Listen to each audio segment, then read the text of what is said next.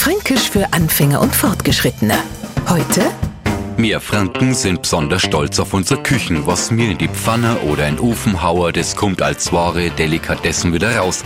Meistens jedenfalls. Sollte zwärglich einmal der fast unmögliche Fall eintreten, dass die Krusten vom Scheiferler nicht so knusprig weg gewünscht ist, sondern eher wach und labbrig, no muss der Verursacher anhören, sag einmal, willst du mich vergiften? Das ist ja total lätschert.